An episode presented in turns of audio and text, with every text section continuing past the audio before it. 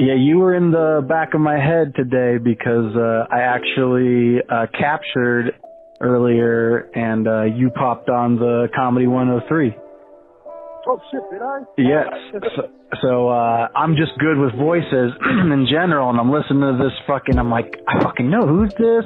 like famous comic, famous? No, no. And it pops. I was like, oh shit, it's fucking Jose McCall. So I busted out my phone, and I uh, got a little footage of it. So I'm reading off your name. So at the end of this podcast, if you watch on YouTube, stay to the end because I'm going to throw that clip on there. Jose McCall on Denver's Comedy 103.1.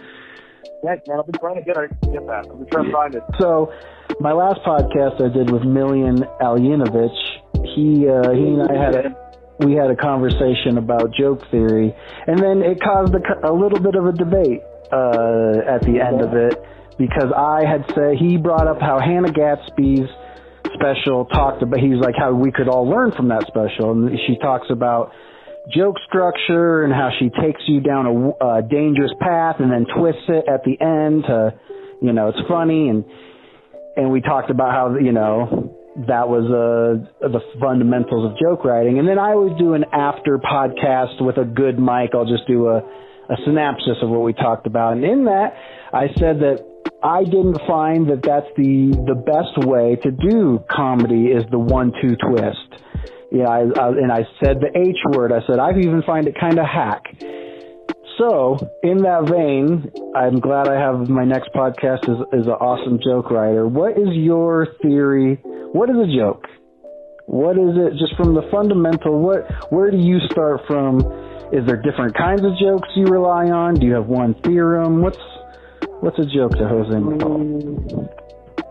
Well, a joke is just something that's gonna get a laugh. Ideally, that's it. It's not. Not I hate when people are like, "Oh, that's a something joke." It didn't work, but that's not a joke. It's not a joke. If no one's laughing, so you're just saying words. Hmm. So regardless of how you get there and what the methodology is and all that, I, I've got, you know, I like to think of it like I watch a lot of kung fu movies and always like, it's Southern singing style, bad stuff. That's how comedy is. And that, it's analogous to that. There's different styles and types and techniques and ideas. But if people aren't laughing, you're not telling a joke. uh, how you get there, I guess, like personally, for me, I, I, I'm very orthodox in the, like, set up punchline, whatever. I'm only recently trying to break that, but I really life up with what the masters figured out, you know? Right. See, I love, uh, a lot of people don't know, my, my favorite comic is a guy by name, uh, Robert Schimmel.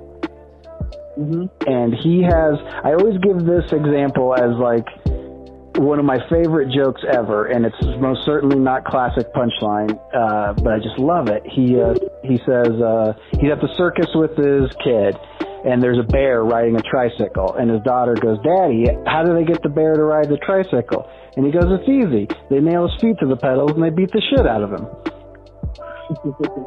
and so that always just stuck out to me as like what is that? Like that's not even that's not a joke in any classical structure. It's just this hilarious fucking thing he says. It is though. Uh, the it, he just didn't set it up how he typically set up a joke. But the, the what's going on there is you're expecting him to say something nice and tender for the child, and he gives you the swerve of just pure brutality. It's Ah. a, a joke. Yes. He just he just didn't say and blah blah blah blah blah blah. It's like, kind of, all he did was give you the insight, but the the the swerve still happened. The setup, Mm. the, the punchline is still there. Mm, I like that. Yeah, that's 100% what it is. Mm-hmm. Yes, the invisible story. I've been obsessed with that idea recently that a lot of times, yeah, I guess even in that, because I'll get bogged down in the, like the A, B, C, you know, and then you think I'm going to say C, but I say D. And I think a lot of, like my favorite jokes are the ones where I give you A and D, and then B and C flash in your head. Right. And I, people just say the word without you saying. it. If they if they have rape appear in their brain and you haven't said it, or kidnapping or whatever, that's the ideal because then they have the secret kind of connection that you'll have. nah, yes, very good. I like that. You're fucking, uh, Sam he does this thing. If you if you watch him hill, I learned to call like his little rip. Not call, but like figure out what he's doing. they'll give two details about a character and then do not say the character. People figure it out. Huh. Uh, he'll reference the villain from from uh, from Inspector Gadget, and he'll be like, "This guy looks like he's got an iron handy at the cat." If you do that, you fucking throw it in their brain. That usually gets laugh. Mm, I see. You know what? I, I was listening to Wanda Sykes one time, and I wrote down in my the best comic on the planet. yeah, I wrote down in my notebook that she did. I wrote it down and I called it a secret list. She starts listing like what, like you're eating rice on December fifth in Vietnam, you know, and then she'll all of a sudden you realize, oh, she's talking about this movie, and it, Uh-huh. and it flashes in your head without her having to say it. That's that's Exactly. That's that's the ideal. That's how you want jokes to hit. If you're doing anything that's going to be uh, risque or kind of edgy or whatever, like that's the that's the ideal the way you want to do that. Right, right. Yeah, I have a, an edgy joke where I say that if I had a daughter, like how, how woke I am, and if I had a daughter, I'd be stoked if she was trans, because I always wanted a son, you know. Yeah, and it's super dark, but it like it's funny how it starts like kind of pro-trans, but then tucked in that invisible joke is an anti-women joke, you know. So it, it's fa- fascinating. Yeah, that's a great point you brought up. Even my Robert Schimmel example still does fall into both categories. It is a twist, and it is. Yeah. All comedy is you're getting past the mental defenses of whatever they have. It's the same thing with fear. I've said this before. Fear and humor are the exact same thing reflected. Fear is you insert people's expectations to push them away. Humor is you shoot their expectations to bring them closer. Hmm. Yeah, that's fascinating, man. I like that. Corey Stevens and I talked about how faces can be punchlines, and uh, and the same thing. It's like I'm going to say something, and then the face is either going to contradict or over confirm, and you're it's going to tell you a little story. hmm That's really hard to do, man. I don't. I don't know that I have the fortitude to look in the mirror and make faces and be like, "That's a funny face." Like I don't. Yeah, I I actually. It's like a hard to figure out. I've I've uh, figured out that I'm good at faces pu- purely because of uh, peer peer feedback. People would say it's like you need to make more faces, and I'm like, oh, you're crazy. And I hear from someone else, it's like maybe it's true, and then someone else, it's like, all right, I need to fucking like videotape myself or something. Dude, it's more tools in the box, and yeah, if you're hearing from it, fucking do it. I, I could do that. You got kind of like a super villainy face. You can make some fun stuff. Yeah, I, I, I'm gonna have to look into that because that's super fast, and that's once again, like we talked about, it's the endless Rubik's cube. It's just like, man, there's so many techniques, and then at the master level of this, you just like drop the techniques, and you are the technique. You know? Exactly. People do shit in your style. Yes, that's so fascinating how people can take small things and make them into a style.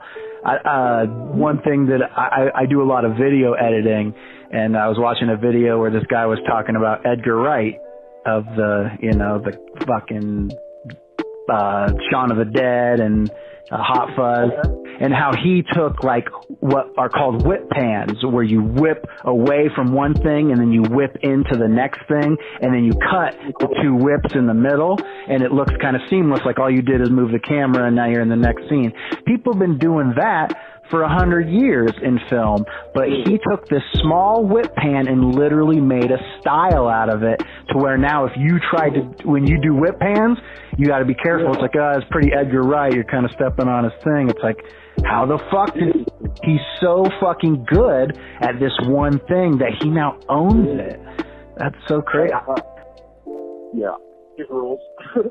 So fucking uh, another question I always ask people. Uh, that was awesome. That might be one of my favorite joke theory sections that we've had. You you definitely boiled that one down. So I always ask, what's uh, obviously we're in the middle of a pandemic and we're all on shutdown, but maybe before the pandemic, what's good in comedy? What's awesome? What makes you what makes it worth doing? What what do you love in comedy right now?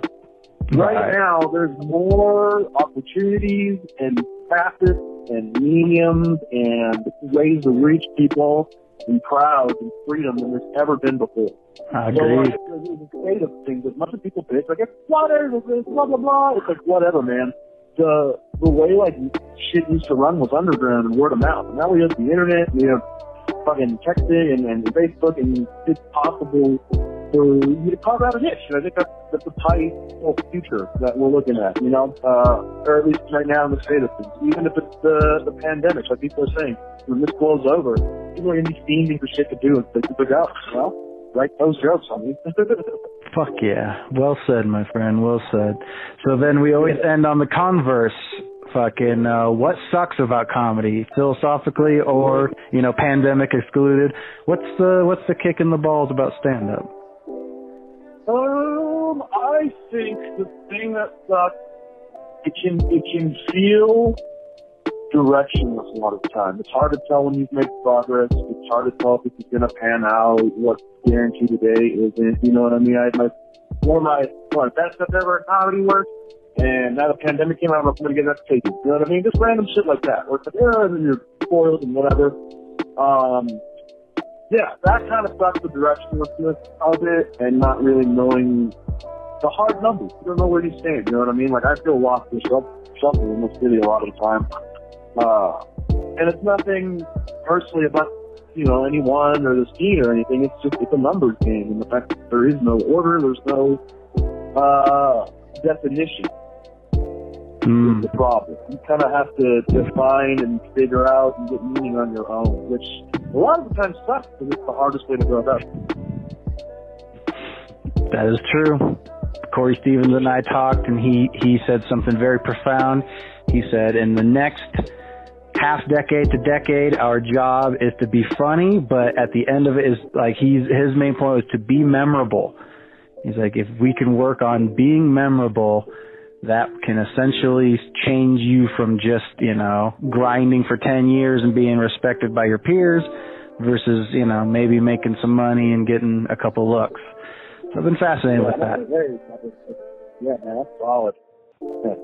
Yeah. Uh, I also think, uh, yeah, there's no regulation. That's fucked too, man. You never know, you know what I mean? All the handshake clubs and all the bullshit and people take favor, so many opportunities here and there, but like I said, you got to embrace that chaos. Right? You gotta you gotta go with that negativity and be like, all right, well, what do I do inside of that?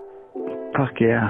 Well, that's it, man. I think that's a pretty good uh, place to end off. Fucking uh, don't get don't get lost in the shuffle in, of your own mind because there's people below you who are envious of you. There's people above you that are gonna shit on you, and in the yeah. end of it, okay. fucking you know how you know how good you should be at stand up and that's the only that's the only thing you're competing against yeah should i uh ask one something this is a thing real quick yeah man uh before sam t left to vegas he uh el torito said a bunch of like cool shit to all of us and all the young comics okay and one thing that he said that stuck out to me, and I always like to call their comics this shit because it's cool. He's like, it never changes. He's like, it never goes away and then we starts harder. He's like, I was sitting there and I was like, man, I can't get into the festival. How do I work in the festival? And Hippie Man was next to him and he was like, how do I get this next late night thing? How do I get, you know, and next to him was Ian Holland and, and Ben Roy. They were like, how do we fucking pitch the show to the network? It's what never ends and it never goes away. But just keep that vibe. You gotta love this shit and love it. Wow. Yes, that's true. You, uh, uh, some of my favorite podcasts of my favorite comics I listen to, and you you say you still like you still feel like nobody. Like you're, you know, I, I listen to Tuesday with Stories with Joe List and Mark Normand. It's like you open for Seinfeld and you open for Louis C.K. It's like you guys are like gods in my world, and they're like, oh, we're shit, we're terrible, we're beyond nothing no one knows, man. Yeah, it never changes. You know, that that struggle ain't gonna go away. So, fuck, man, we got this, homie. That's what I think. Fuck yeah, Sam Tallent. Hell yeah, man. Fuck yeah. Well, I appreciate you, my brother, and most likely, per- perhaps I'll see you at a digital open mic soon. Oh yeah. See you around. see you later. Listen, man. Take it easy. Bye.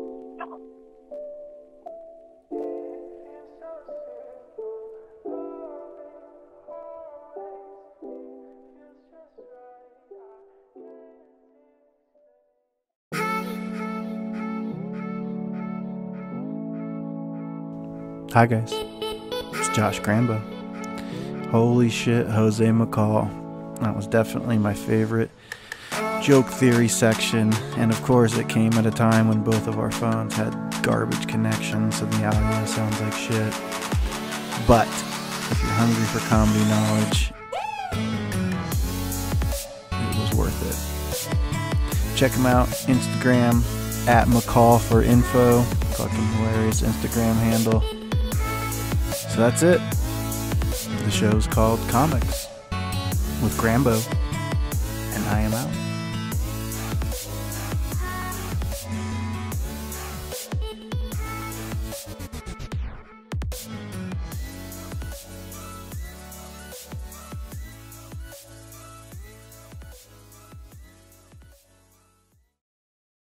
Welcome to bonus stage.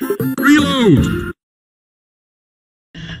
Has symptoms like a disease or something, right? Like if a bee came and stung you and made you swell up and throw up every morning and your nipples were all sensitive, people would be like, that is a poisonous bee. Like stay away from that bee. Like especially if a person crawled out of you after nine months, they'd be like, that is a very poisonous bee. Stay away from that bee.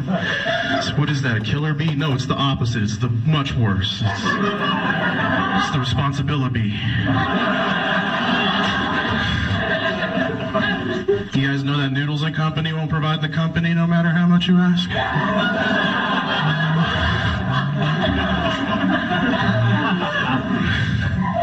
I'll end with this. This is a controversial joke. I do will end with it. Guys, all right, stick with me now, okay? I want to put a definite, hardcore limit on the amount of people that we allow into this country, but, but, but, we make it so that anyone, anywhere in the world, can challenge someone here to a showdown of some sort. and whoever wins gets to stay. We film it and we call it dual citizenship.